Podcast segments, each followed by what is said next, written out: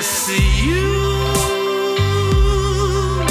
and I hey, together forever.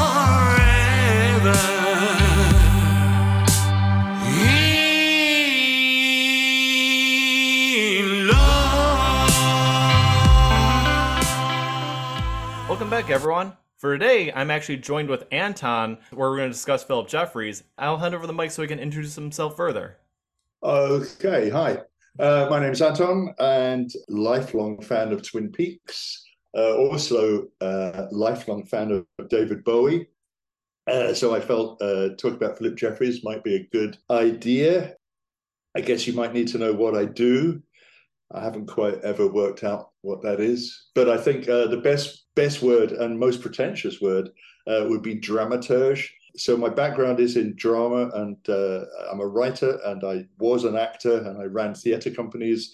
Uh, I now work primarily uh, on a small scale doing close-up magic. So I work a lot at parties, weddings, that kind of thing, just doing showing off with cards and coins and stuff. Uh, and I also have a, a, stage show. Well, I've done a number of stage shows uh, involving magic, where I try to combine the tricks with a kind of narrative. Because uh, for me, it gets a little boring just standing on a stage doing a trick, then another trick, and then look at me.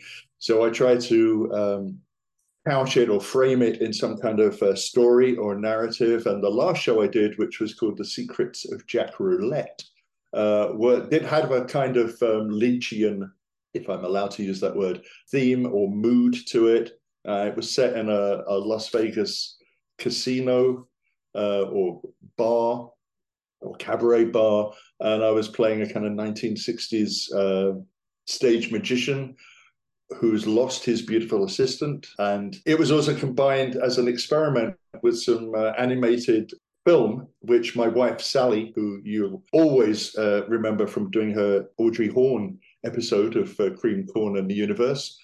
Sally's a, a, filmmaker and animator. So, as an experiment, we we tried to combine our two disciplines, and we produced a show that combined stagecraft, magic, and pre-recorded film you had to kind of be there to see it. As I say, I also write. Uh, I've written articles on Twin Peaks, which you can see on the um, 25 years later website, and I've also written uh, extensively on Doctor Who, uh, which is another passion of mine.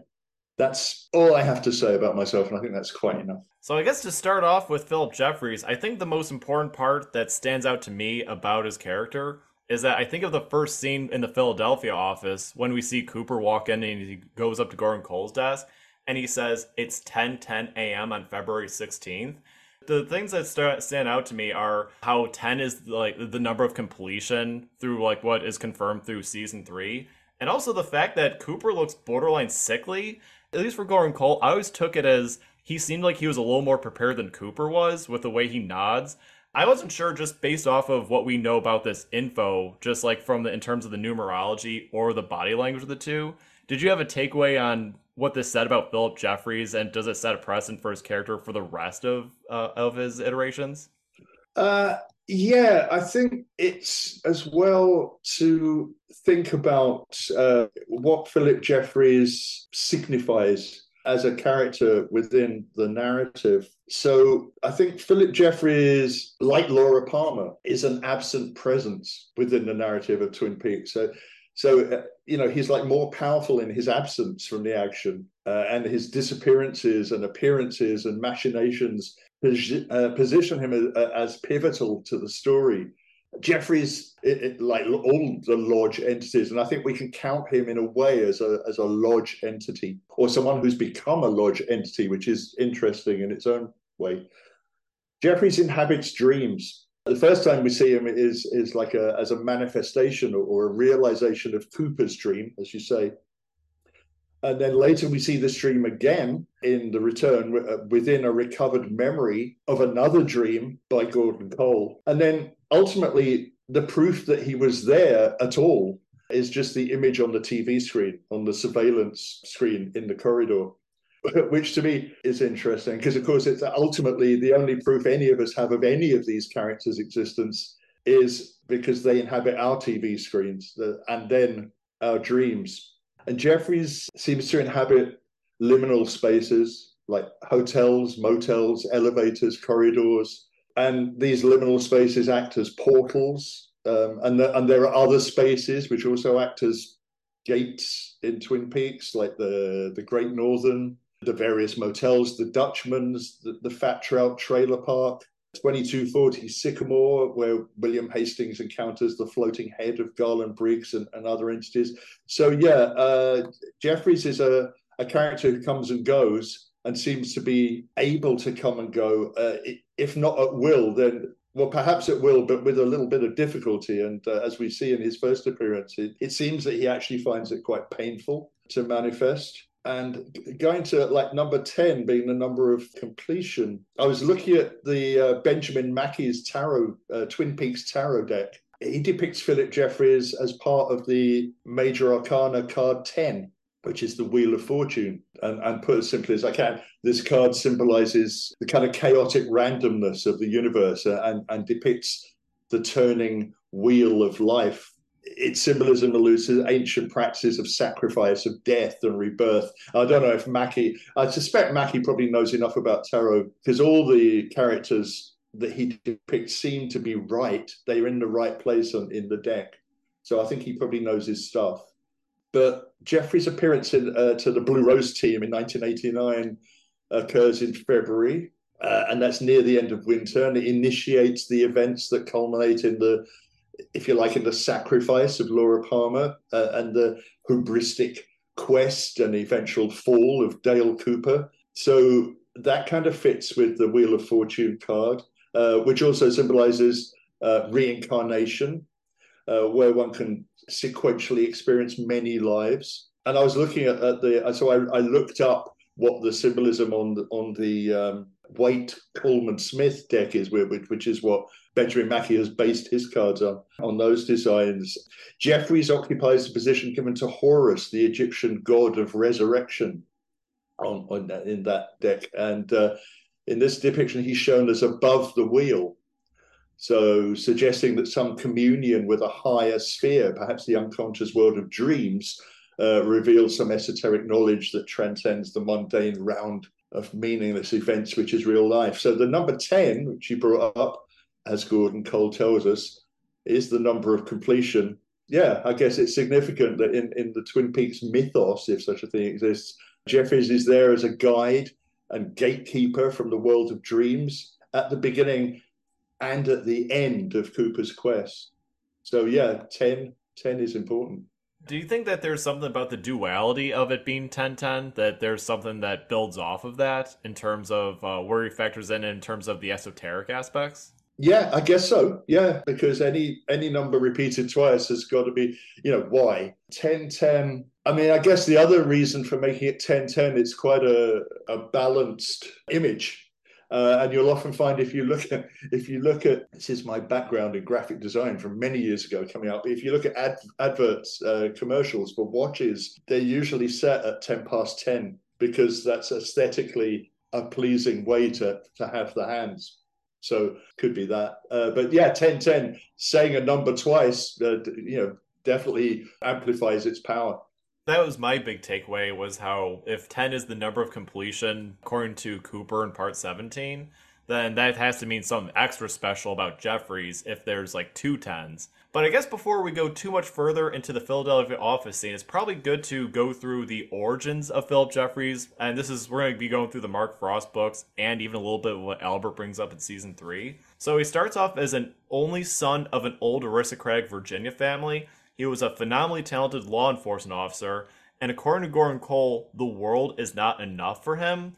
I'll come back to it in a little bit, but I kind of wonder if this fate kind of parallels Cooper's just because they're both FBI agents that go missing and they both kind of have that similar type of aspect of they have to do it in a very certain way. But he did do his bureau training at Quantico with Gordon Cole, where the both of them graduate the top of their class in 1968.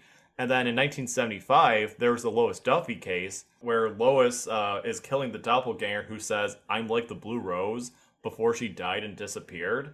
Also, later on in the events of the secret history in particular, Cole and Jeffries they investigate this uh, in oh yeah they investigate this in Olympia, Washington, and this is what leads to the Blue Rose Task Force in particular. Uh, was there anything about Phillip Jeffries' origins that kind of coincide or even contradict with what you uh, what you uh, found in your research? Yeah, what what I really found interesting is to try and draw some parallel between Bowie as a performer and what Bowie's most famous for is the fact that he changes persona for, for each, yeah, pretty much for each album he released.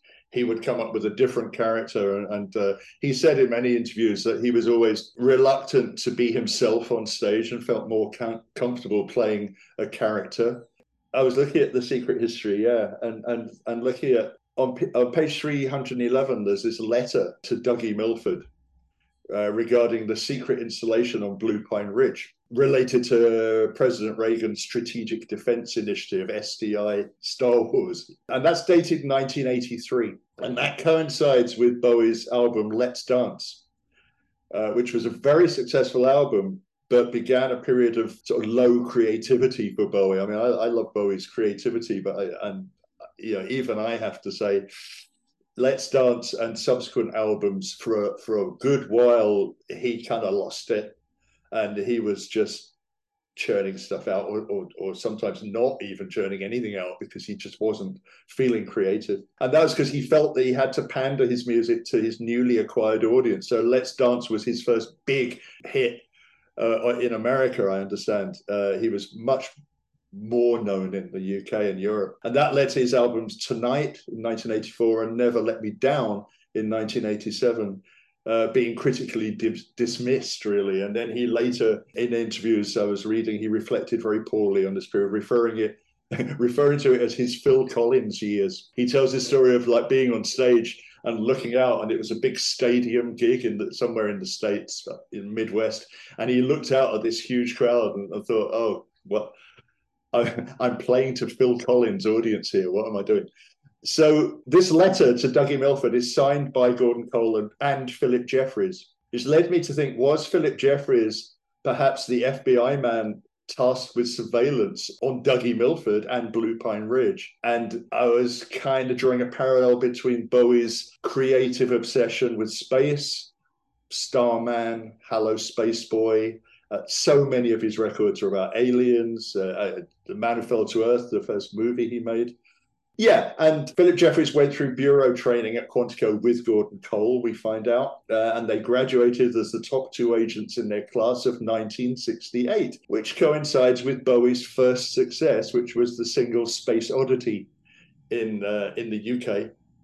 Uh, and that was released coincidentally, actually, in at the same time as the Apollo 11 moon landing, and the BBC over uh, in England at the time, uh, when the UK used it as their kind of theme tune for their coverage of the space, and, and that's pretty much what propelled Bowie into the public eye.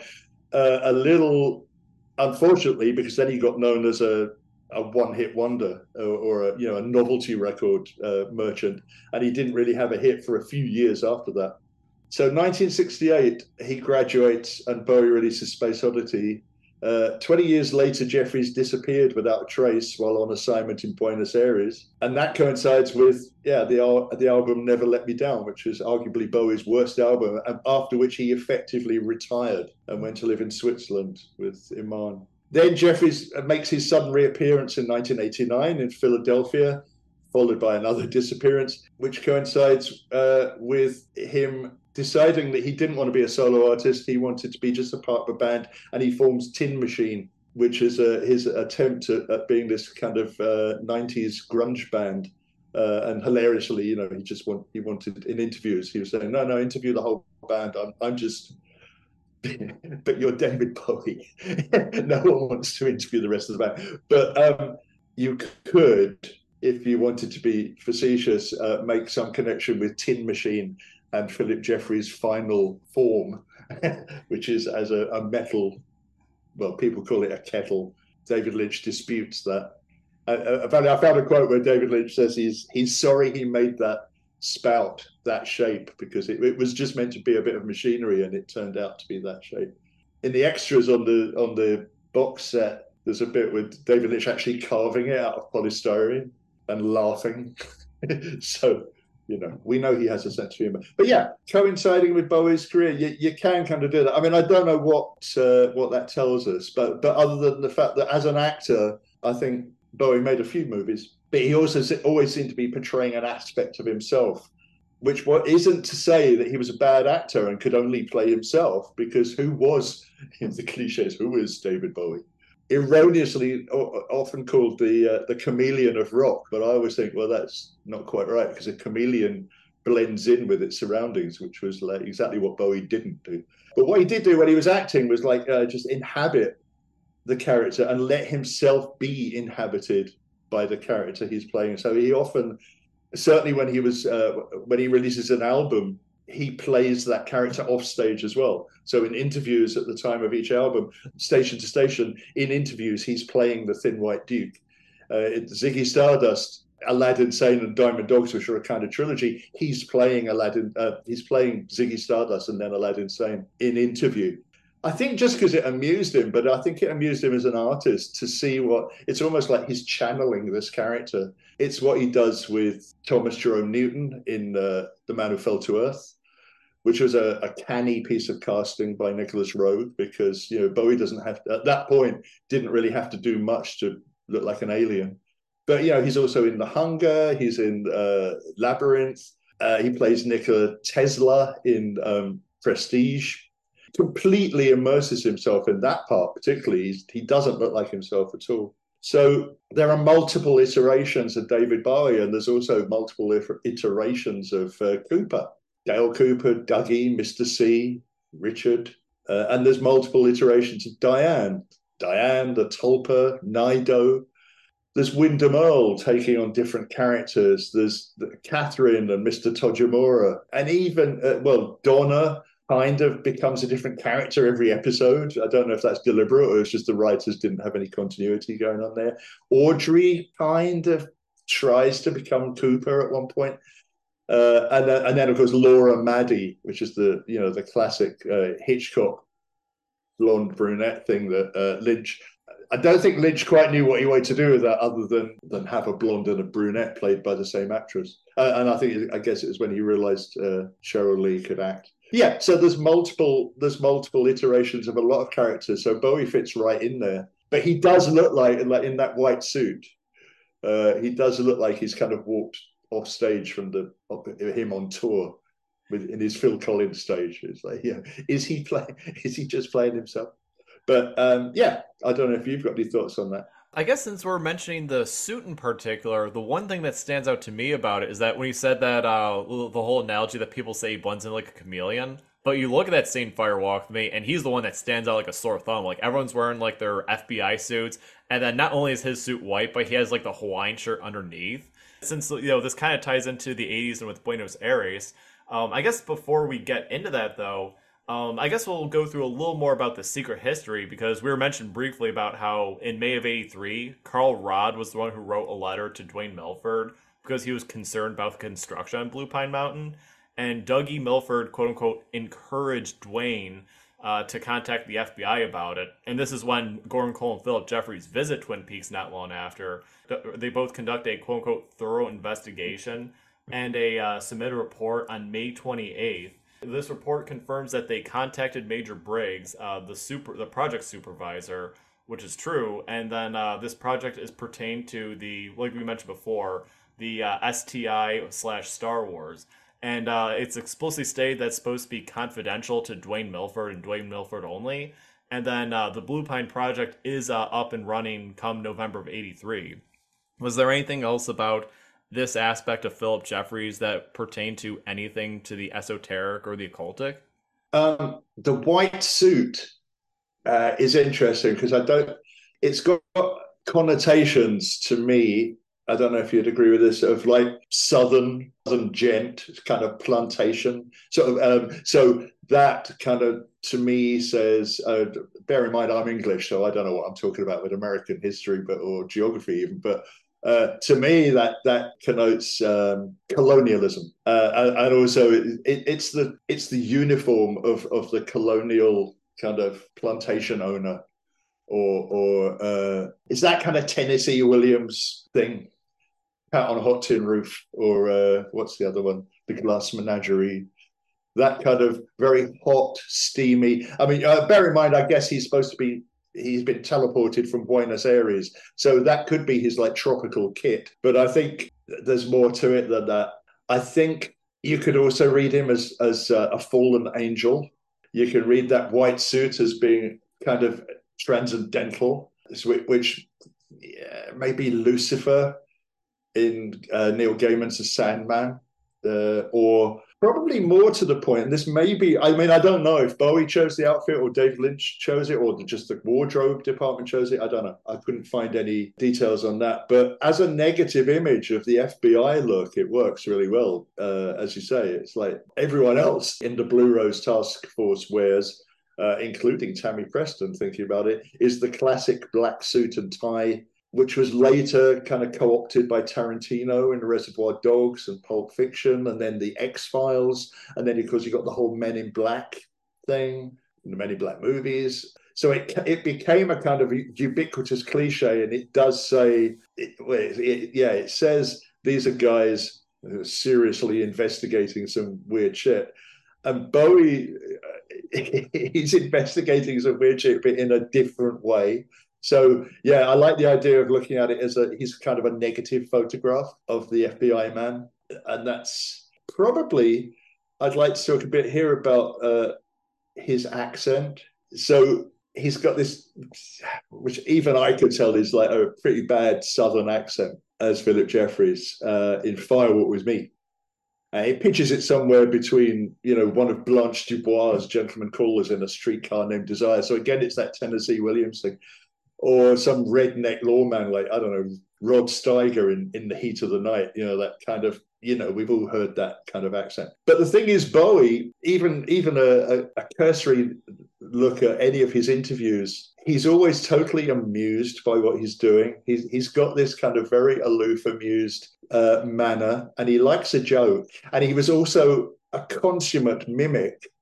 There are many instances of him really flawlessly mimicking. There's a really good clip I found on YouTube. It's only audio, but he's it's an outtake from him in the studio recording something or other, and he just for a laugh goes through the same song as Iggy Pop, Bruce Springsteen, Lou Reed. I think he does Dylan uh, uh just flawlessly. He could do voices. He could easily have done a convincing Southern accent or New York accent or Philadelphia accent. He lived a lot of time in New York. So you have to ask why does he do this weird fake accent? And was it a choice? And was it a choice? And if it was, why? So I think maybe it was to highlight the unreality of the scene, of the character, the dream, I mean, he could also be making a, a, some comment on alienation or slavery or colonialism, like I said. But what's interesting is you probably know that David Bowie was approached to reprise his role as Jeffries in The Return. Uh, but his lawyer informed David Lynch that he was unavailable due to his declining health, which, of course, we know was fatal in the end. This wasn't public knowledge until his, his actual death on January the 10th, 2016.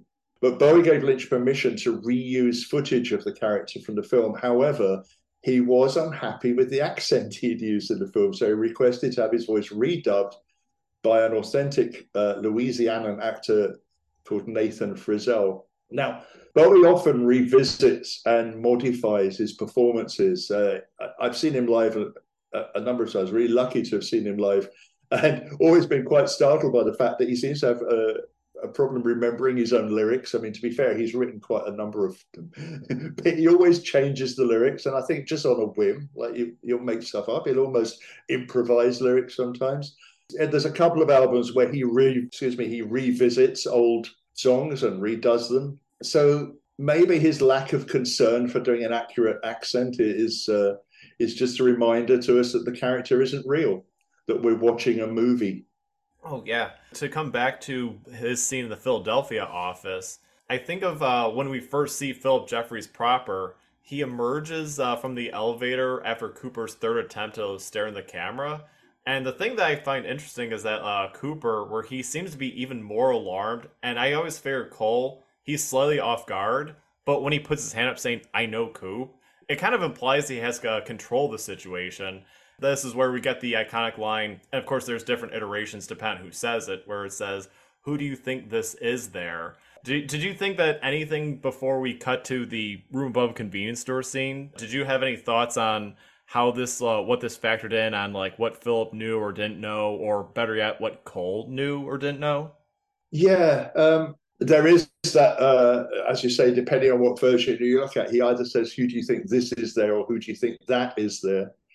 It's clearly a reference. So, Firewalk with Me was made after the season two finale, where we find out that Cooper isn't Cooper. He's what we later come to call Mr. C, but he's like the evil doppelganger of Cooper. Uh, you know, so that we're smashing his head against the mirror and saying, How's Annie?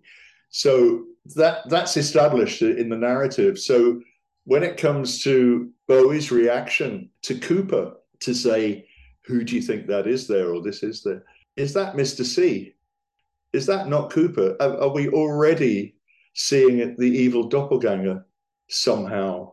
Of course, that depends how you interpret who or what Mister C is. But if you interpret as the kind of suppressed dark side of Agent Cooper, it's possible that that suppressed dark side can manifest itself sometimes and take over in, in, in much the same way that Bob manifests in Leland without actually physically coming out of the Black Lodge. You know, I, don't think it helps to talk about the, the kind of esoteric mechanics of how you go in and out of the lodge or you know what these people are but just to speculate there that it could be that jeffries sees cooper and sees mr c or, or the, the dark doppelganger not cooper and is he seeing that because that's the last person he saw because we know he's been teleported to buenos aires he's been doing whatever it is he's been doing he's been to the lodge and he's been to one of their meetings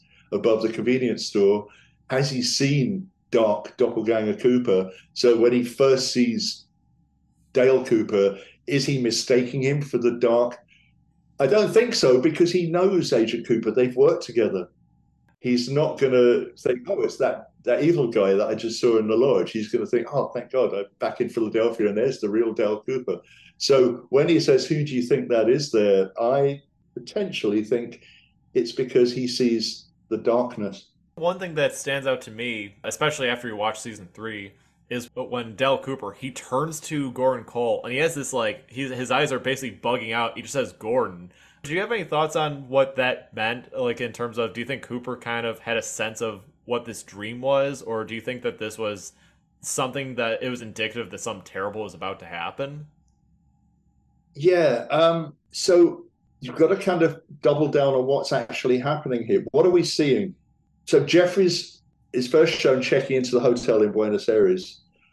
Oh, well, in, in the missing pieces, but, but anyway, let's ignore that for a minute. What we first see uh, in Firewalk with Me is Jeffries emerges from a different elevator to the one he's gone in, in in Buenos Aires at the Philadelphia FBI office. Interesting, the original uh, puts his appearance in 1988 but then you get this one year later on screen caption. So that's kind of a mistake, not. It's 1989.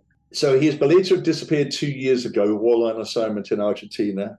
He hurries to uh, Gordon Cole's office and then he starts raving and rambling about Judy, whilst at the same time saying that they're not going to talk about Judy. And then he then he tells them about where he's been and he mentions the ring. And Cole tells Albert to find out how Jeffries got into the building.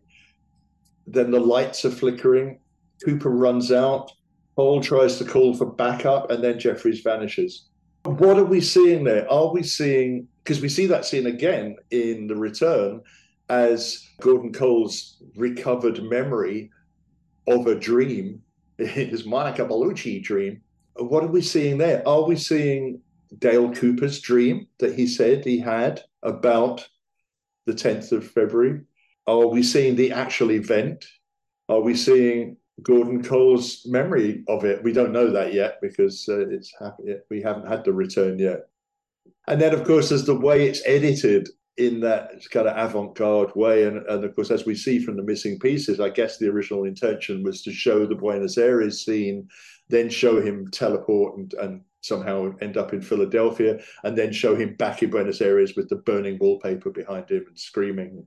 And I think wisely, uh, Lynch um, cuts that up and, and makes it a bit more abstract and a bit more dreamlike. And there's lots of static and, uh, you know, the usual weird vibrating low bass thing on the soundtrack and it's really really it's a very disturbing scene that not only reminds us that we're watching uh, yeah once again it reminds us that we're watching uh, a movie. This isn't real.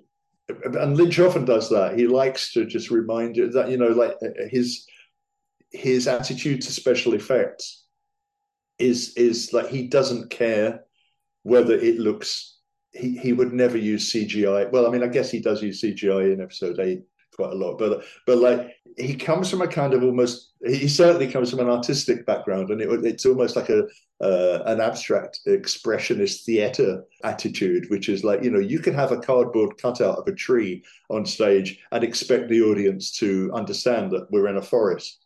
Whereas if you're watching a movie, that kind of grammar of of film doesn't allow that you, you have to show things as realistically as possible. And Lynch doesn't give a shit about that. you, know, you can imagine him saying, I don't give a shit about realism. He, if he tells you something is is what it is, you know, like even uh, I'm thinking of like the uh, things like the ball coming out of uh, Mr. C's chest and with Bob's face in it. It's like totally weird, and it's just done in the most simple cinematic effect way that you could have done in the 1950s, let alone the you know 21st century. And he doesn't get it doesn't matter because I think he never wants you to forget that you're watching a film because I think that's the uh, we we live in a dream. That's what he's saying with that. It's just like saying this is a story. This is a dream. It's all a dream. I mean, yeah, arguably, is it all a dream? Is it Cooper's dream? Whose dream is it? Who's the dreamer? We don't know. But while we're watching it, it's our dream, which David Lynch is giving us the uh, the visuals for. Which is, you know, thank you very much for that.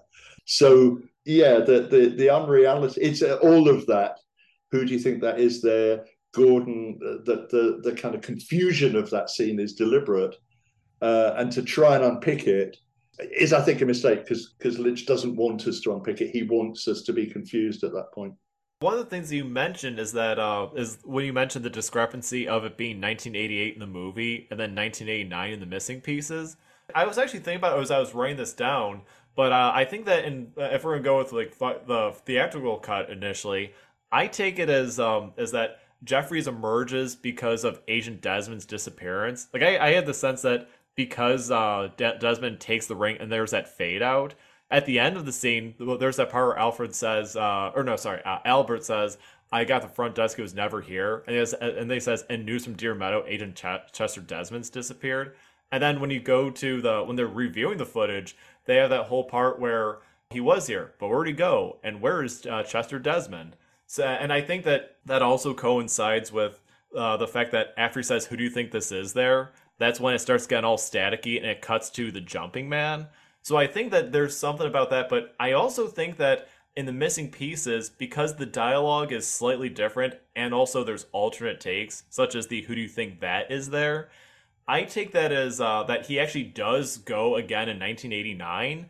The reason why I'm bringing this up is that in part 14, after the after uh, Gordon Cole talks about his Monica Bellucci dream, there's that part where Albert says, "I'm beginning to remember." So I think that maybe it's not impossible that there's something about Phillip Jeffries visiting at least on two occasions. And uh, it's just that they happen to forget. And there's some about the uh, Mr. C, that like evil part of Cooper, that seems to remember it. Uh, did you have any thoughts on it being potentially different realities? Because in the theatrical cut, it has one thing, but in the missing pieces, it has another. You can certainly read it like that, Colman, because um, that's clearly established, although not in Fire Walk with Me, but it's clearly established in the return at the end there are divergent realities. There's a, there's a reality where uh, Laura Palmer wasn't killed. So the it's certainly a possibility that Jeffries uh, that we're seeing two different versions of the same scene in two different realities. I, I, absolutely, I could buy that. But you know, at the same time, I could also buy, and the two aren't mutually exclusive. But I could also buy the fact that they're just two different dreams. So they're two different memories of what actually happened. And this it reminds me of when I do my shows. There's a magician I, uh, or an illusionist I really like, British uh, guy called Derren Brown. I don't know, you might have heard of him, but he does uh, kind of very cool like mentalism stuff. And he, you know, he can actually persuade you that you've seen ha- something happen on stage that didn't happen at all. Amazing. But he said uh, in one of his books that um, as far as he's concerned, the magic that he does, the illusions that he performs happen in the bar, in the theater bar afterwards when people are talking about it. Because he says he sometimes eavesdrops on like the conversation of people who've just seen his show, and he says what they actually describe that they saw happening is nothing like what he actually did. And he says, sometimes I wish I'd done what they say because it gets exaggerated in the telling. And of course, you know, outside of that, when you're telling people, oh, I saw this amazing magician, I've had this as well. You know, people have said, oh, I love that bit where you, and, and I go, didn't actually do that. People embellish it because they want you to be great they want to tell their friends, "Oh, I saw this amazing magician, and he did. He made an elephant disappear." No, he didn't. And it's not that I've made it look like an elephant's disappear. I've, no one's ever thought I've made an elephant disappear. But you know what I mean? It's, you know, people want to tell their friends that they've seen something amazing. And so often in the telling, there's a kind of Chinese whispers thing that goes on that it just gets embellished and embellished. So what we're seeing in the Phillip Jeffries in Philadelphia scene is, is a retelling of a dream and it's a reenactment of a dream or it's an enactment of a dream. So, you know, maybe the first time we're seeing the dream, the second time we're seeing what really happened, or maybe in the missing pieces we're seeing what really happened, or maybe we're never seeing what really happened. And like I said, the um, the only evidence that's left of Phillip Jeffries ever being there is his image on the TV screen, which I think is Lynch just saying that's all you're ever going to get. That's the only evidence that any of this happened. And coming to the idea of it being a dream, I, I do think this is a place emphasis on the Phillip Jeffries scene in part 14 when uh, that's when we have the uh, the new voice actor uh, with uh, you said the Louisiana voice actor with a more proper Southern accent. I took that as that's the basically Cole. He's starting to remember it, but it's not entirely reliable, and that's not exactly what really happened. So I think a lot of it is that I think of like with a lot of the characters where there's that certain subjectivity where they can remember enough, but not all the proper details. And uh, I mean, of course, you know, going through that Monica Bellucci scene, that's like one of many parts. But I do think of it because I know I think Take the Ring. I think he believes that it happens at least three times. But I do maintain that I think uh, that Jeffries visits in 1988 because of Chester Desmond's disappearance. Uh, one thing I want to mention about his 1989 visit in the missing pieces is that there's a part where Bob is uh, insinuated in Jeffries' appearance because there's that close up of his mouth coming out with Bob laughing, and that's when he shoots back to uh, Argentina in 1987. And another thing that's worth mentioning about the missing piece is that his scene in Buenos Aires when he checks in the hotel and goes the elevator, it cuts to the room above the convenience store just completely uncut, and then it ends with um, you know, with Laura Palmer being superimposed in the Black Lodge and the very next scene is uh is Jeffries reemerging. So I actually think that there's something about Jeffries, if we're going with the missing pieces aspect, where there's something where he's tied into the Laura Palmer murder or her being saved because you know you know he looks as Mayday 1989, and I think there's just something about him showing up a week before her death that I think is uh, is more implicated in the missing pieces if we're to assume that these are two different dates. Yeah, well, let's not forget, and we're probably going to go into this a little bit more, that uh, Jeffries has a kind of higher role to play other than like the missing FBI man. He's a little bit more than Chet Desmond. He's the guy that went in and came out again to report on what he found. And he's also the guy that potentially it suggested has gone over to their side or is playing some very clever double game. So uh, let's let's skip a, li- uh, for a while to the, the return uh, when Mr. C is uh, sort of interrogating Ray and he gets him to put the, the ring on and he says, Where did you get the ring? And the guard gave it to him. Some anonymous guard gave it to him at, at the jail. And then Ray goes, Where is Phillip Jeffries? And Ray goes, I don't know. And he goes, Where is Phillip Jeffries? Last I heard, he was at a place called the Dutchman's, but it's not a real place going back to like who, who do you think that is there his appearance is one week before laura palmer's death uh, on february 23rd so it implies that even before twin peaks begins as i said cooper may not be who he appears to be or he may be already be manifesting this darkness and these few days this this week in between Jeffries appearing and laura's death are kind of pivotal uh, they're, they're, the, they're the fulcrum on, on which the whole Twin Peaks universe turns, as far as we're concerned. This is the most important week.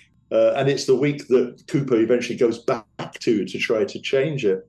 And when Laura's killed and, and part of Dale Cooper's personality splits off from himself, um, it happens in in that little time span, and the two events are connected just not only chronologically but but causally. And I'm I'm thinking of Fred in Lost Highway and Diane in Mulholland Drive, the way they can be two people at the same time. And in those movies, that you know, that's the kind of Lynch. That's to suggest there's a, a kind of Lynch verse, you know. But but there's no Black Lodge in the other movies, so we have to kind of assume that Lynch assumes that you can just become other characters randomly. I think to understand Twin Peaks, it often helps to approach it from a a particular angle and view it through a lens. Uh, and I'm not suggesting any direct links or connections, but I'm just pulling at threads, really unraveling it. So it could be helpful to imagine that all of David Lynch's works, uh, including his paintings, his short films, his audio recordings, TV shows, and his movies, all take place in a, in a coherent and exclusive world separate from our own, but a world that we're allowed to witness uh, and be affected by, but as passive observers. And there's a lot of passive observation goes on in Twin Peaks. There's a lot of people spying on each other and just looking or being voyeuristic. Uh, uh, and, and so I know that the, the concept of a David Lynch shared cinematic universe is arguable, but you know, just a cursory viewing of, of Mulholland Drive, Lost Highway, Wild at Heart, Inland Empire, particularly my favorite movie, suggests that at least there's certain imagery, certain themes and emotive tropes, even obsessions that are of interest to Lynch. And every now and then, Lynch, I think this is interesting, Lynch allows for incursions from other spheres just to enrich his creativity. And most often we see these incursions from the area of music. So it's difficult to imagine Twin Peaks without hearing Angelo Badalamenti, for instance. Like when we went to visit, when, when Sally and I went to Snoqualmie, we're standing in front of the falls, and you can just hear Angelo Badalamenti's theme you don't need it uh, played to you. Some someone actually put it on. He had it on a, on his uh, phone, and he was trying to play it to us. I was like, no, you don't need it. I can hear it.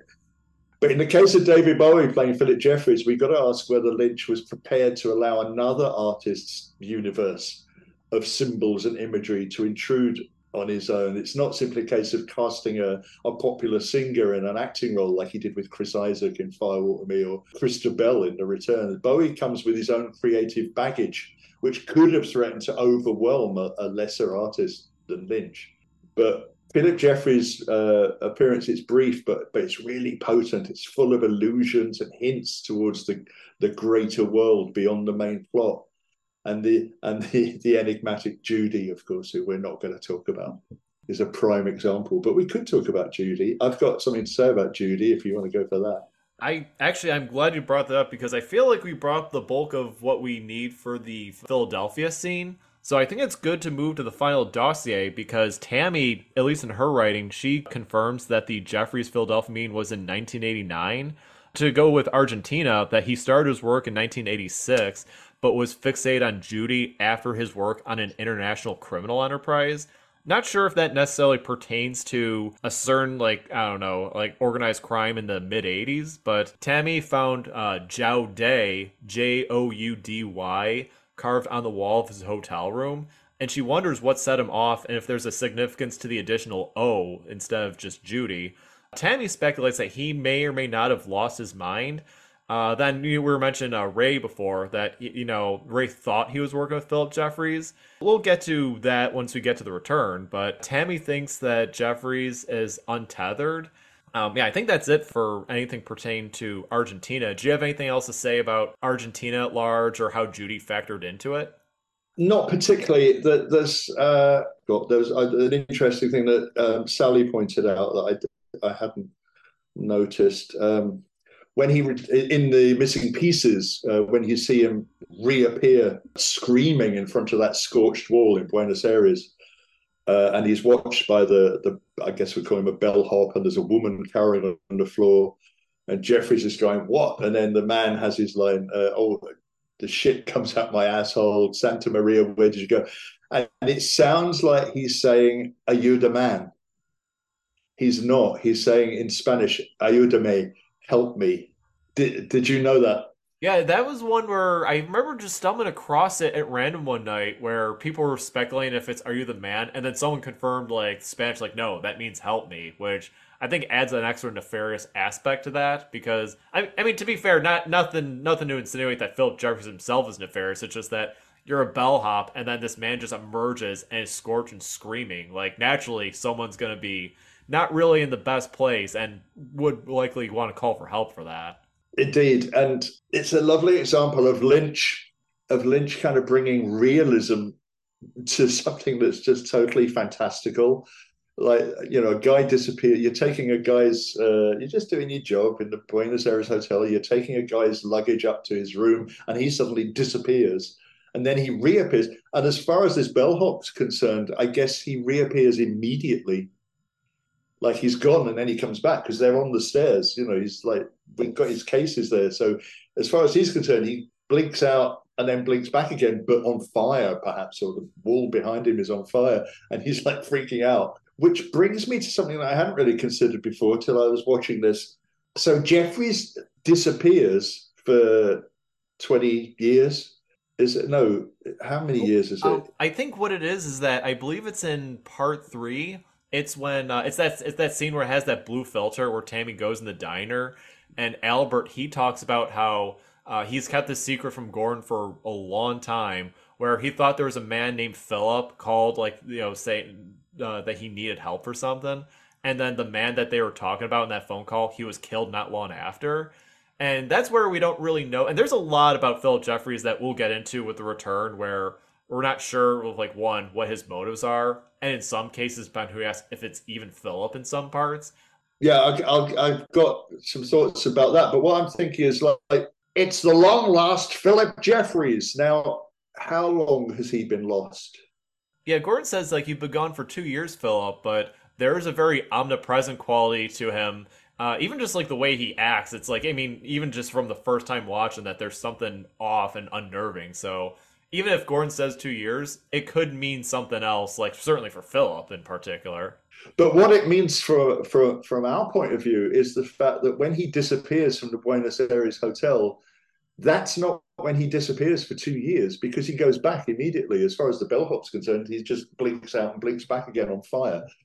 So he must have disappeared again uh, at some later point, or maybe he goes again. You know, maybe he just because the Phillip Jeffries that turns up in Philadelphia is a Phillip Jeffries that's been to one of their meetings above the convenience store. Uh, when was that? And or you know, perhaps perhaps it hasn't happened yet because time it's slippery in here. You know, time is meaningless in the lodges. So maybe he's describing something that hasn't happened yet. I'm thinking in Fire Walk with Me. I remember for a long time I thought there was a vague connection of Phillip Jeffries with the Jumping Man because I always thought there was something about when uh, when everything starts going to static and it cuts to the Jumping Man. That's when you hear the vo- the uh, David Bowie's voice saying, "I've been to one of their meetings," and you look at a lot of them, and it's clearly like the only one who's masked is the Jumping Man. I thought like, oh, maybe there's something about like this guy who's hidden in plain sight, who's moving around more than anyone else, because you know they're talking about he's talking about how they just sat there in the missing pieces, how they're sitting there for hours, not really saying anything.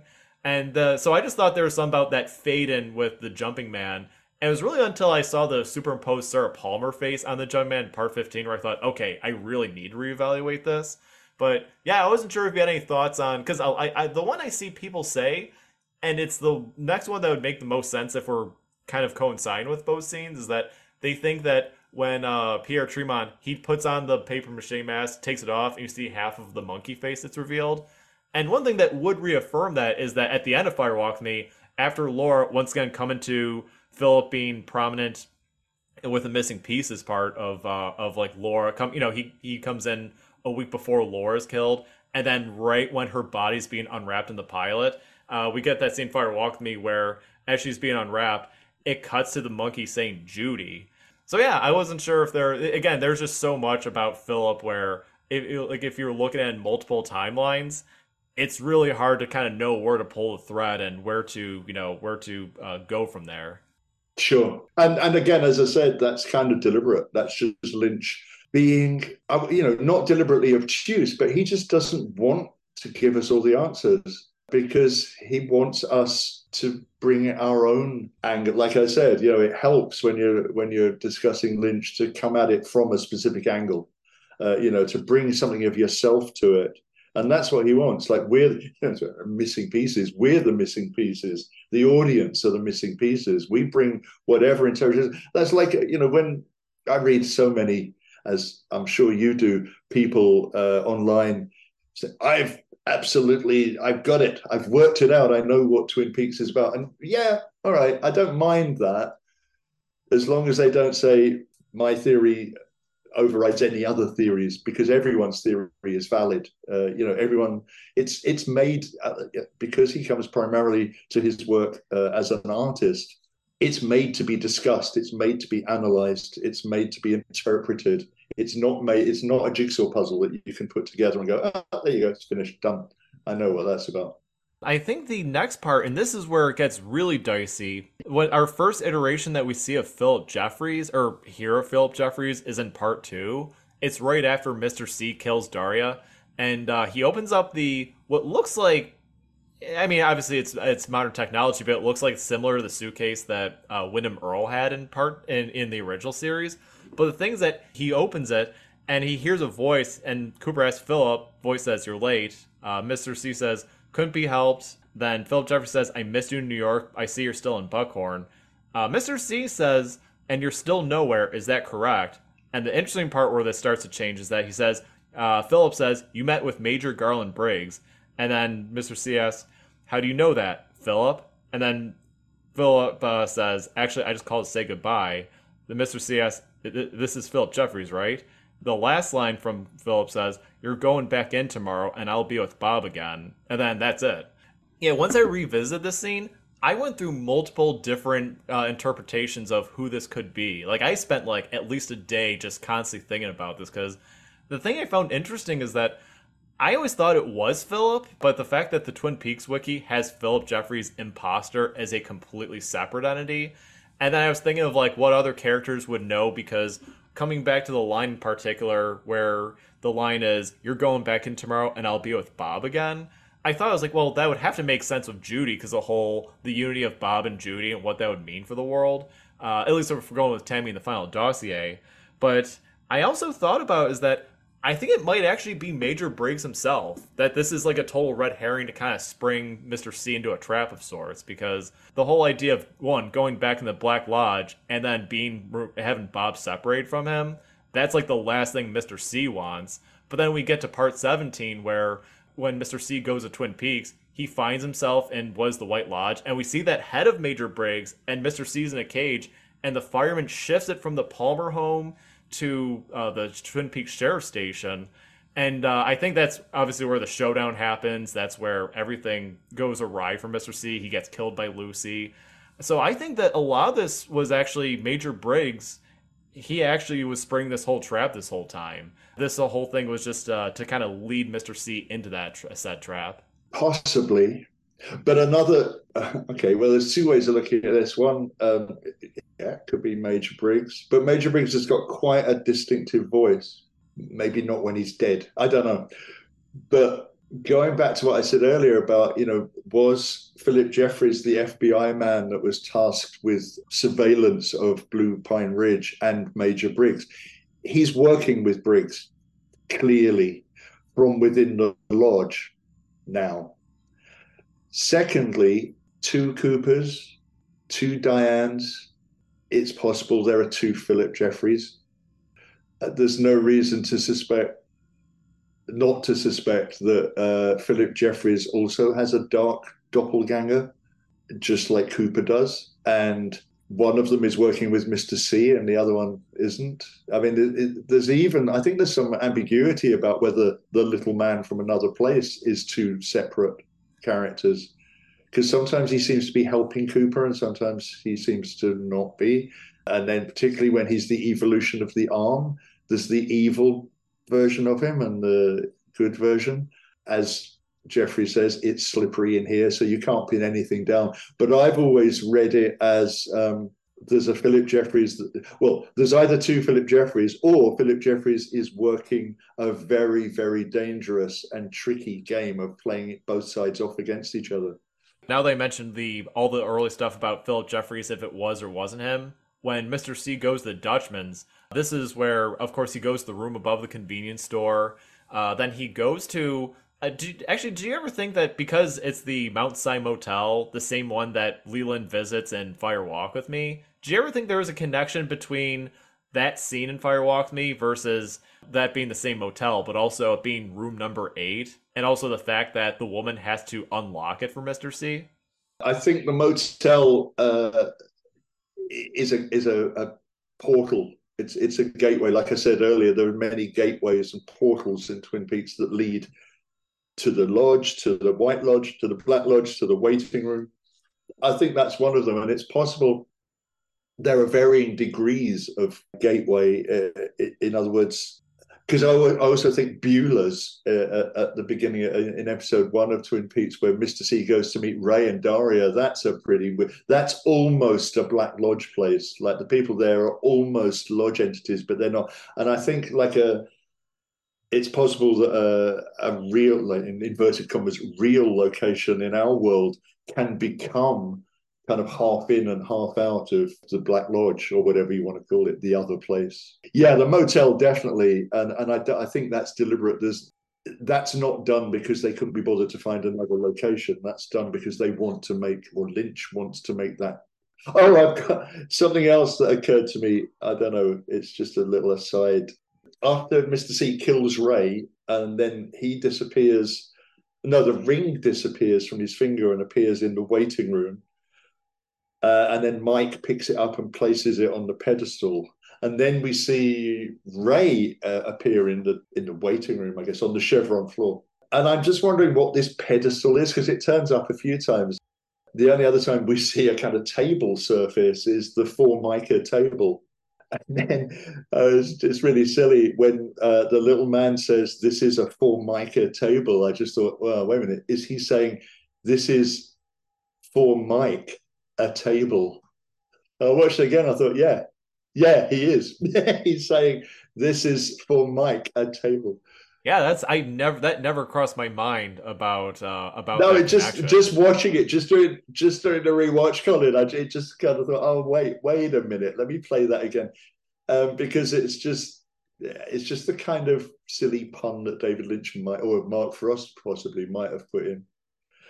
So let's see. So he goes to the convenience store, and he says to Jeffrey. So Jeffrey says to him that and now we're, we're looking at Jeffries as this machine that pumping steam out. Jeffrey says, "Oh, it's you," which you know, again, that's the same as, "Do you know who this is there?" or "Do you know who that is there?" There's two Coopers, and Jeffries knows that. Oh, it's you. Mr. C goes, Jeffries. Jeffrey says, "Thank God." Mr. C says, "Why did you send Ray to kill me?" Jeffrey says, "What? I called Ray." So you did send him. Did you call me five days ago? I don't have your number. So it was someone else who called me. And Jeffrey says, We used to talk. Mr. C, yes, we did. When he says we used to talk, I think he's talking about him and Cooper used to talk, not him and Mr. C. This is the good Jeffries who's like messing about with Mr. C. And it was the bad Jeffries or, or maybe anyway, there are. I'm pretty convinced there are two Phillip Jeffries. One's good, and or or or at least he can. He's playing a double game. For me, the what I have written down is that Jeffries comes off as surprised about the call, but he does confirm calling Ray. One of the things I thought was uh, also interesting is that uh, Mr. C asks about Judy, and then this is when Jeffrey proceeds to say that you've you've already met Judy. Yeah, he said you actually get you actually get a flashback, a little flashback to uh, you know the Fire Walk with Me scene with Jeffries going, "Well, I'm not going to talk about Judy." And then Mr. C says, 1989, you showed up at FBI headquarters in Philadelphia and said you'd met Judy. How does Mr. C know that? He knows that because that's who it was there. Yeah, uh, and again, it comes back to what I was mentioned before about the final dossier and the uh, missing pieces, about those being in 1989. Yeah, I think 1980 is being a mistake because I think if we go behind the scenes for a moment, I think in the script it originally was supposed to be not right before or right after Laura sees Donna for the first time in the movie. So, I mean, I guess we could just write it off, but I just think that, you know, since we have it in there, we're kind of stuck with the iterations of it being 88 and 89. But coming back to Mr. C, though, I think what I find interesting is that this is the only scene at all in the whole season three where Mr. C raises his voice asking about Judy. But before that, uh, Jeffries does give him coordinates and then disappears. There's that part in part I think it's yeah, it's part 16 when it's Richard and Mr. C where Mr. C he says that um one out of the three coordinates don't match and uh he wants Richard to check this one where it's like the two out of three did indeed match. Do you think it was Jeffries that gave him the wrong coordinates or do you think it was someone else such as Ray? Well, there's two lots of coordinates, isn't it? Because Jeffries gives him he says, Why don't you ask Judy yourself? Let me write it down for you. And then these numbers appear in the steam, and they're the same numbers plus a two that Diane writes into the map on her phone, which brings up the result Twin Peaks. And also, they're the, the first five numbers are the ones tattooed on Ruth Davenport's corpse, which is where Diane gets them from. Uh, but then, so there's two lots of coordinates. And then, yeah, it's quite possible. Yeah, it's, it's very possible that Jeffries is working with Major Briggs or Major Briggs' floating head at this point is uh, messing about with Mister C.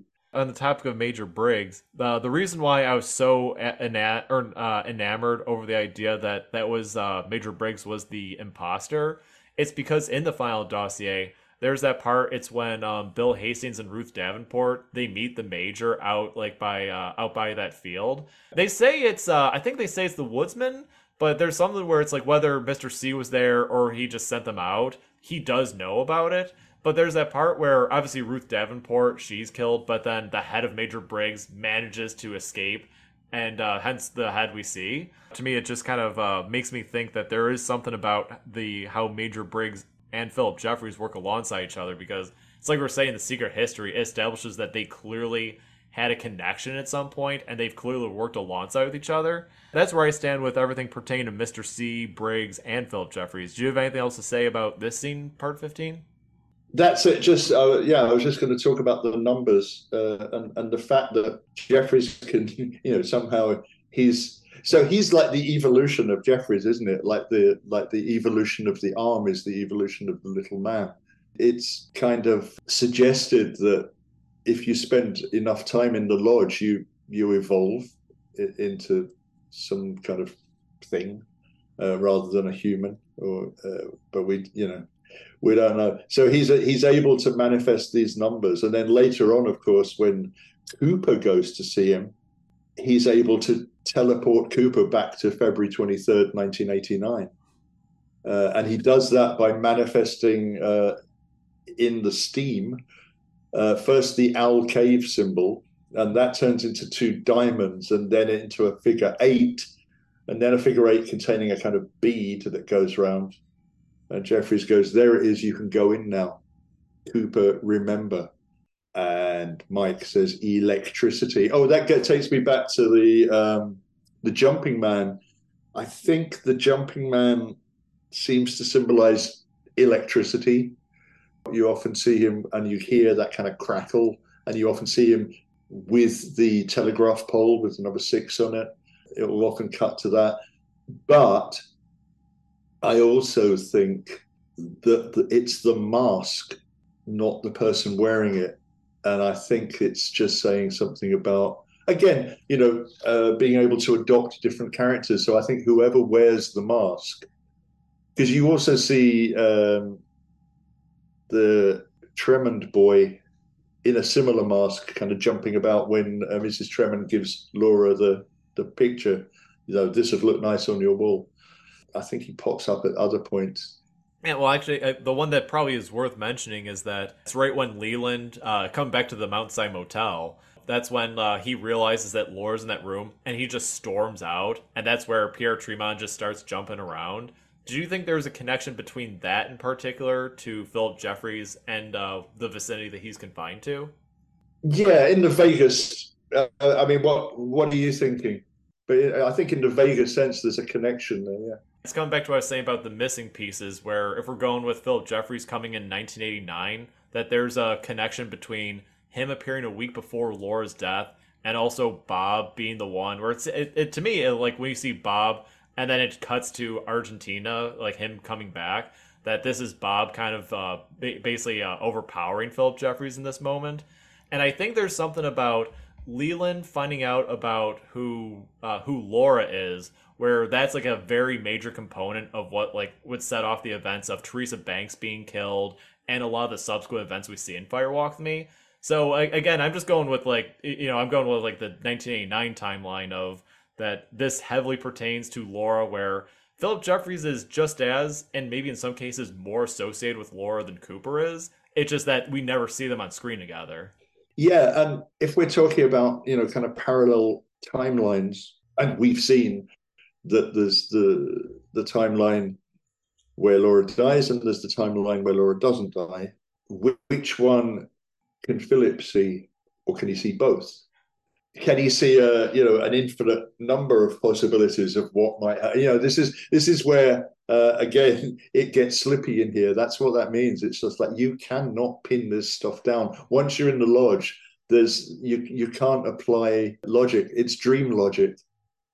Uh, and and it's working on imagery and illusion and um, suggestion and surrealism in a huge way. You know, it's, you can't really apply real world logic to what happens inside the lodge, uh, and it's the the interface between the lodge entities and uh, the in inverted commas real world that causes the tension, the friction, the electricity that uh, the whole thing hinges on. I think. Of course, this is totally subjective on my part, but I think of when Philip Jeffries he says uh, to Cooper, he's like, "Say hello to Gordon." He will remember the unofficial version, and this is the last thing that that Jeffries says before he sends Cooper back. I would say, presumably, he he like he may or may not have known that Cooper was going to go try and rescue Laura.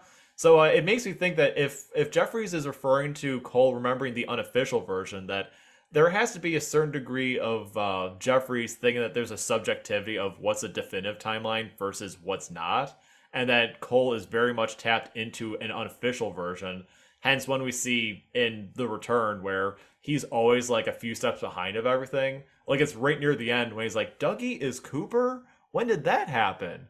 And uh, yeah, it just yeah, seems yeah. like it seems like for as uh, for as intelligent as Gordon is, for and even though actually he actually has an encounter with Laura uh, right when uh, Albert uh, knocks on the door and Je- and Cole opens it.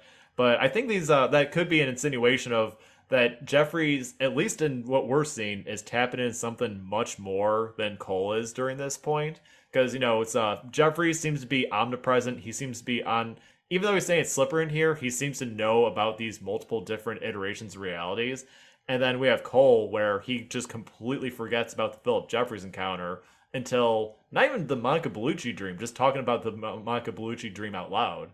Yeah, I also think Cole is as much of an adept um, kind of magician as Cooper, as all of them. And I think about, you know, the weird technology that uh, Mr. C uses. It's like, what the hell is that mobile phone that he taps a number into and throws out the windows? And what the hell is that uh, radio that he talks to Jeffries on. He seems to be the, like this kind of techno wizard that has machinery that I don't know what it does, but so does Gordon Cole. Like when they when they're in the hotel in Buckhorn, his his room's full of like some weird surveillance equipment. Where did one, where did that all come from? And two, what the hell is it doing? What what is he listening to? And there's this whole thing about you know the hearing aid. It's like he's tuned into some other dimensions, and also uh, on a complete complete tangent, really. But I just want to bring it up that I do think that Lil in Fire Walk with Me, my mother's sister's girl, and uh, the French woman in the Buckhorn uh, hotel that he's having a nice glass of wine with that takes ages to leave the room um, are tulpas that he's created. Uh, I think Gordon is is just as capable of creating tulpas as as Mr. C is, and that's what they're fighting. They're fighting this kind of esoteric magical war in, a way that we don't even understand. I just like the way because they're they're drinking like red wine, and it's like he's conjured this woman up as like this from the red wine. She's wearing a red dress, I think. It, it's like she's she's the spirit of French red wine. Otherwise, well, also it's just a hilarious scene, you know, and that's Lynch being Lynch. You know, you can have a joke that actually can be quite meaningful as well.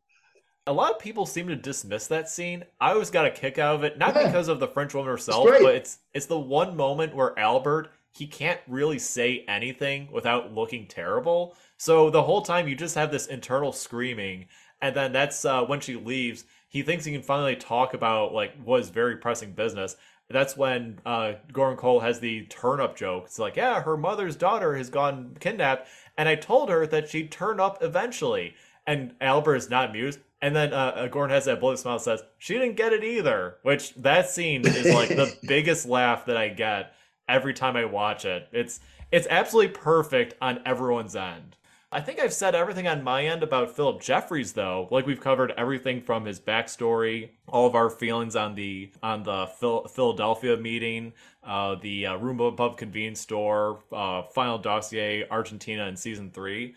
Was there anything else you had in mind in terms of where how Phillip Jeffries coincides with the Twin Peaks universe, or even how David Bowie factors into it? Yeah, a couple of things. Um, I want to talk about Judy. I want to talk about Judy because I went down this uh, kind of rabbit hole thinking, what the hell is? I mean, yes, you, you can interpret Judy as as being uh, Day. You can interpret her as being Sarah Palmer or the, or something that's uh, inhabiting Sarah Palmer. But you know, I was thinking, what the what's going on with, and particularly the way Bowie. I mean, Bowie didn't write the line, but but the way he does it, and I, and I'd, I'd be very interested. I'll actually I'll come back to a quote that of Bowie talking about how they and uh, Miguel Ferrer talking about how they filmed that scene, but just like playing around with the imagery. So Phillip Jeffries uh, struck David Bowie, apart from wearing that lovely white suit, which I'm homaging today by wearing a white suit, is also wearing red shoes. And I'm thinking, is this a reference? What's it a reference to? Is it a reference to anything? Is it a reference to the Wizard of Oz? Is it a reference to the ruby slippers? Is there no place like home? Because uh, Dorothy in The Wizard of Oz, you know, travels between worlds and then she has the red shoes which bring her home. And Dorothy in The Wizard of Oz in the movie is played by Judy Garland. But we're not going to talk about Judy, but perhaps we are going to talk about Garland Briggs. So if it's a reference to Judy, Gar- now I'm going to have to apologize in advance here because this is the kind of thing I do sometimes, uh, which is just to riff on something and allow these references to happen. And I'm not for a minute saying, like I said at the beginning, I'm not for a minute saying this is a definitive take or I've discovered the secret. It's just a, a, a, a fun thing to think about. So, is the reference to Judy Garland a code word for Garland Briggs? Is Judy Garland Briggs? So remember, Phillip Jeffries may have been the FBI man tasked with surveillance at Blue Pine Ridge and have worked with Briggs. And we've been talking about the fact that, yeah, he's probably working with Briggs. Or is this a reference or homage via Bowie's deliberately unfocused accent to something else? There's another spurious vocalization of of the name Judy, which is not so much these days, but back in the day, many uh, impersonators would do an impersonation of Cary Grant by going Judy, Judy, Judy. Cary Grant was another English actor who was cast mainly in American movies. I did some research. Cary Grant never, as is often the case with these quotes, Cary Grant never said Judy, Judy, Judy. There's a a movie called Only Angels Have Wings, where he says the name Judy quite a lot because there's a character called Judy, but never three times in a row. And in interviews over the years, uh, Cary Grant has expressed kind of bemusement over the fact that impersonators, it's become the thing, you know, Judy, Judy, Judy. So he's often incorrectly quoted as saying Judy, Judy, Judy to Rita Hayworth, who plays a character called Judy. And this misquote is attributed to a, an impressionist called Larry Storch, who, in the middle of one of his nightclub acts, saw Judy Garland walk in as he was impersonating Cary Grant and said, Judy, Judy, Judy. And I'm just thinking, Bowie's very fond of doing voices. And was he like playing around with how he was going to do this line and suddenly came out with Judy, Judy, Judy, and either Mark Frost or David Lynch or I don't, I can't remember who actually wrote that scene, may have just said, "Oh, we'll keep that. That's great. Do that." And then that, in its turn, kind of forced Bowie to do this weird accent. Just a thought. On the topic of uh, Judy slash Garland, that does make me think. Uh, not sure if this would uh, reaffirm or contradict it, but there's that scene in season two when Major Briggs makes his way to the sheriff's station and he's completely delirious. And there's that part where it's either Sheriff Truman or Cooper. It's like Garland, and he says Judy Garland. I remember yes. on my first rewatch, yes. I'm like, I was like, whoa, whoa, I, I gotta write that down. And so yeah. the, the thing you're t- saying about that, it just makes me think of that. I'm just thinking that, yeah, there's uh, there's there's definitely a strange connection that at least retroactively fits in that I think is absolutely fascinating. Yeah, um, and I got another couple of things I want to go through very quickly, if I can. Sarah Palmer in the return, there's that scene of her uh, and, and talking about if she's Judy or or, be, or possessed by Judy. There's that scene of her watching TV and she's watching. Uh, there's the box. Um, is it a boxing match? Yeah, it's a boxing match she's watching. But she's also watching this. Looks like a nature program with some lion eating another, eating an antelope or something. There's a scene in uh, The Man Who Fell to Earth, starring David Bowie, 1975, where the character he plays, Thomas Jerome Newton, is watching multiple TV screens, and he's watching uh, a, a lion eating an antelope, and saying get out of my mind, leave me alone. Uh, I just wondered if that was a, an indirect reference to that. You were talking earlier about uh, the occult and, and uh, esoteric connections. Um, Bowie was very interested in Aleister Crowley and dabbled a little bit in the occult at, at various times. Uh, you could look at Jeffries as um, because he's a kind of messenger and travels between worlds. You could look at him as Mercury or Hermes, uh, the god of who I looked up is the god of commerce, eloquence, messages, communication, including divination, travelers, boundaries, luck, trickery, and thieves.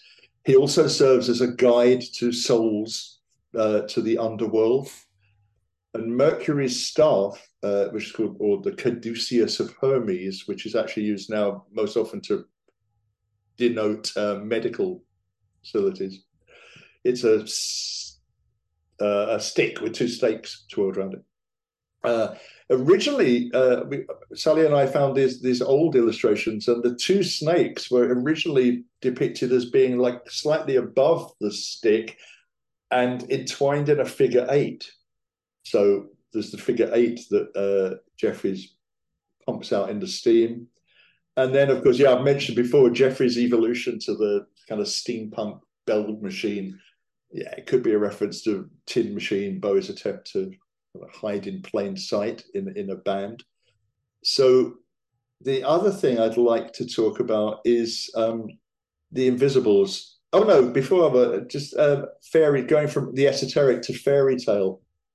So there's there's a number of parallels between Twin Peaks uh, and uh, folktale or fairy tale, and I think Sally in in her uh, Audrey Horne episode uh, talked a little bit about her idea of like uh, Red Riding Hood and Audrey.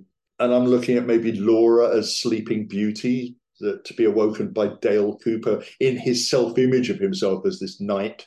And there are many stories in various cultures uh, of visits by mortals to fairyland where the man or woman is summoned to perform some service for some mysterious beings and uh, in some occult place. And, and, it's often to take a message from this world or, or to bring a message back, or else they're drawn into supernatural regions by curiosity, by invitation, or by some spell.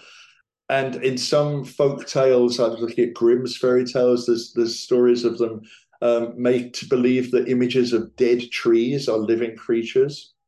And importantly, to the mortal, uh, often the visit only seems to last a moment, but while in fairyland they're unconscious of the passage of time, and on their return, they find more time has passed and they realize that Rip Van Winkle is a variation on that. And then, so, you know, Jeffries, you've been gone damn near two years. And it was a dream. We live inside a dream, and I'll see you in 25 years. And then, what year is it?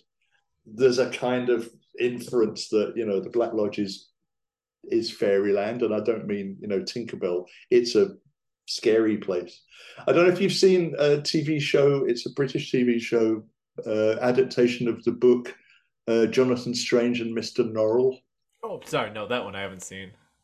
Yeah, it's about two uh, kind of battling magicians, but wizards in, in the 18th century. But there's a, a whole scene where uh, this girl is um, enticed to fairyland by uh, the king of the fairies, and and um, it's really horrible she's made to dance. It's, it's like this ballroom scene. It's a bit like Labyrinth, actually, but she's forced to dance all night long. And then when she comes back, she can't tell anyone about it because when she tries to tell them, she just keeps coming out with, instead of saying, Oh, I was kidnapped and taken to fairyland, she says things like, There was a tailor and two other men and who made a bargain to make some fish. It's like she can only talk nonsense, and it's like this weird fairy tale that she's telling. Really beautifully done. It's it's just makes the idea of going to fairyland not an enticing prospect at all. And finally, I think I want to talk about um, the Invisibles, if that's all right. Uh, so I'm going to go down a, a, a, kind of esoterically obscure rabbit hole here. So you know, strap in. Um, so I want to draw attention to some weird parallels between the character of Phillip Jeffries in Twin Peaks and that of a character called John O'Dreams in Grant Morrison's comic book series from the 1990s, The Invisibles. Now, coincidentally, Grant Morrison, like Lynch, um, enjoys inserting himself, or at least an avatar of himself, into his narratives. So, just as Lynch appears as Gordon Cole, uh, and arguably in some ways as Dale Cooper in Twin Peaks, so Morrison has written aspects of himself directly into many of his works. In The Invisibles, he depicts himself as an author called Kirk Morrison, whose alter ego, King Mob, is the leader of a cell of a secret organization called the Invisible College. So, The Invisibles is a comic book series published by Vertigo at DC uh, from 1994 to 2000. It was uh, created and written by Scottish writer Grant Morrison drawn by various artists. Um, clearly, it was published a little after seasons one and two of Twin Peaks, so I'm not suggesting that Morrison plagiarized the show for his comic. Not at all. The two are quite different in tone. It's more that both works end up dealing with similar concerns, apart from it being regularly cited as an influence on the Wachowski brothers' Matrix movies. I think the Invisible, the Invisibles, contains a number of parallels with Twin Peaks both the original two seasons, and remarkably, it seems to predict events that will be depicted two decades later in the third season, The Return. The Invisibles is full of pop culture references, nods to political agitprop art movements such as the Situationists, as well as being grounded and inspired by Morrison's own explorations into arcane beliefs and occult practices, much like Mark Frost and David Lynch's esoteric interests color the text of Twin Peaks. In the comic, uh, the Invisibles are a secret organ. I'm going to simplify it. The Invisibles are a secret organization that use occult magic and various forms of transcendental meditation, which allows them a crude form of time travel to fight against the physical and psychic oppression of a cadre of interdimensional entities known as the Archons of the Outer Church. It's not hard to draw a parallel between the Invisibles and the Blue Rose Task Force, and between the Archons of the Outer Church and the Black and White Lodges. There are coinciding references to Aleister Crowley, Jack Parsons, Roswell, as well as the usual grab bag of 1990s conspiracy tropes like Men in Black, Area 51, Project Blue Book. Most strikingly, in Volume 2, Issue 4, published in 1997, Morrison shows in muted monochrome, drawn by artist Phil Jimenez, a sequence depicting the atomic bomb test at White Sands, including Oppenheimer saying, I am become death, the destroyer of worlds. It then shows the atomic blast opening a rupture in the universe, allowing the incursion of a silvery globular entity, which bears a striking resemblance to the mother Joudy sequence in episode 8 of The Return. This entity is described in The Invisibles as a fallen angel, a god trapped in its own creation the shock waves of its entry reverberating backwards and forwards and sideways through space time, causing all the ills, assassinations, and slavery of human history. As one character says, you can feel it on the edge of your bad dreams. Phillip Jeffries, after he's entered the Black Lodge, can inhabit dreams. In Morrison's comic, John Dreams is one of the more mysterious characters, most relevantly, perhaps for us, he has styled blonde hair and always wears a white suit. He was once a major operative among the Invisibles. He vanishes while working on an assignment in Philadelphia, investigating an occult ritual. We encounter him again later in the story, by which time he has seemingly turned and become an agent of the sinister outer church. But John of Dreams never truly betrays the Invisibles. He skillfully maneuvers the major players of both sides into positions they need to be in, just like Phillip Jeffries maneuvers Mr. C and Cooper. Morrison introduces the idea that the reality we experience is just a game played in five dimensional space and observed by higher dimensional beings, and that one can leave and re enter the game as different characters by inhabiting what he calls a fiction suit John of Dreams explains that the Philadelphia experience sent him into a, a machine that allowed him to see and move behind the illusion of linear time. At one point, he says that John of Dreams is a complex structure. Grant Morrison has stated that John is like a midwife for the world as it moves towards birth, and that one should always look for the white suit. As other characters in the series also occasionally wear white suits. So a major revelation occurs in the narrative when we realize, along with John, that the character of John of Dreams is just a fiction suit, and he may also have played other characters across multiple realities, including our own. To get an idea of this kind of meta narrative scale, imagine what it'd be like in Twin Peaks if the character of Phillip Jeffries wakes from his back lodge fever dream, but not only realizes that he's a character in a movie, but also realizes that he has also been Ziggy Stardust and the Thin White Duke and a bunch of other characters in realities he can scarcely comprehend, while also glimpsing an over reality where all of these identities are just stories. And he's a rock star actor called David Bowie. This is like Gordon's Monica Bellucci dream in Twin Peaks, when Monica Bellucci says, We are like the dreamer who dreams and lives inside the dream. But who is the dreamer? And also the Audrey's dance scene in episode 15 of the return when Audrey Horne wakes up in a in another reality. You know, as I said, I'm not saying Grant Morrison ripped off Twin Peaks. I just think that uh, probably more Mark Frost and Lynch and Grant Morrison are dealing in similar areas and have come to similar conclusions. And uh, but it's very interesting that the, the, you know there's this character, this blonde character in a white suit that you know becomes a machine and exists in various realities, lives in a dream, and is called John of Dreams, which is a a, a reference from Hamlet, which. Uh, Hamlet soliloquy, Act Two, Scene Two. Had he the motive and cue for passion that I have, he would drown the stage with tears and cleave the general ear with horrid speech make mad the guilty and appall the free, confound confound the ignorant and amaze indeed the very faculties yet a dull and muddy metal rascal peak like John dreams of my cause. Oh wow. Uh, so I don't know. You can go down so many rabbit holes with Twin Peaks. Yeah, and as we were talking earlier about uh, Grant Morrison's uh, ongoing feud with Alan Moore, that's an interesting thing to think about. They, uh, and Alan Moore deals in in very similar realms. They're both wizards. Uh, Grant Morrison's into kind of chaos magic, and Alan Moore, as far as I'm aware, is more into kind of very traditional kind of Crowley esque magic.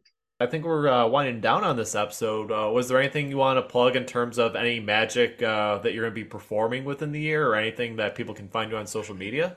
Yeah, uh, you can find me uh, on Twitter at Anton Binder Magic. You uh, that's A N T O N B I N D E R Magic. You can find me on Facebook, Anton Binder. You can go online and look up cherrytophat.com, which is uh, myself and Sally's company, where we're going to be nothing much on there at the moment, but there's lots of links to stuff that I do and stuff that Sally does. But eventually, it's going to be stuff that we're both doing together. We've got lots of plans to do more um, stage shows. At the moment, I've just moved to Copenhagen to be with my wife. I'm not allowed to work until uh, they've processed my application for a work permit. So I can't do any work, not even voluntary. But as soon as I've got permission, I'll be doing some magic shows in Copenhagen, possibly in London, Brighton, Edinburgh, or other parts of Europe. Uh, we've got a couple of plans. One is to revive the show that I did last year, which is called The Secrets of Jack Roulette, which is, uh, as I said, a very Lynchian kind of mood piece.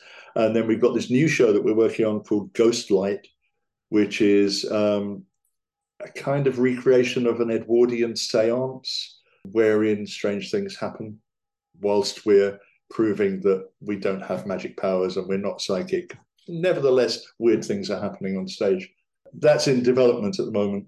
Uh, and again, as like uh, Jack Roulette, that will have uh, a combination of live uh, magic, live uh, narrative, and uh, a filmed uh, an element of pre-filmed work, where the, and a, a, big element of the two interacting with each other, and that that's what we're really interested in. But yeah, no, I want to thank you for coming on. You provide a lot of great insight through uh, the lens of uh, Phillip Jeffries, David Bowie, Grant Morrison, a lot of great stuff out there. So I want to thank you, Anton. Yeah. Uh, no, well, I, I, did have this quote from David Bowie. I quite slip in about what he felt about playing the part.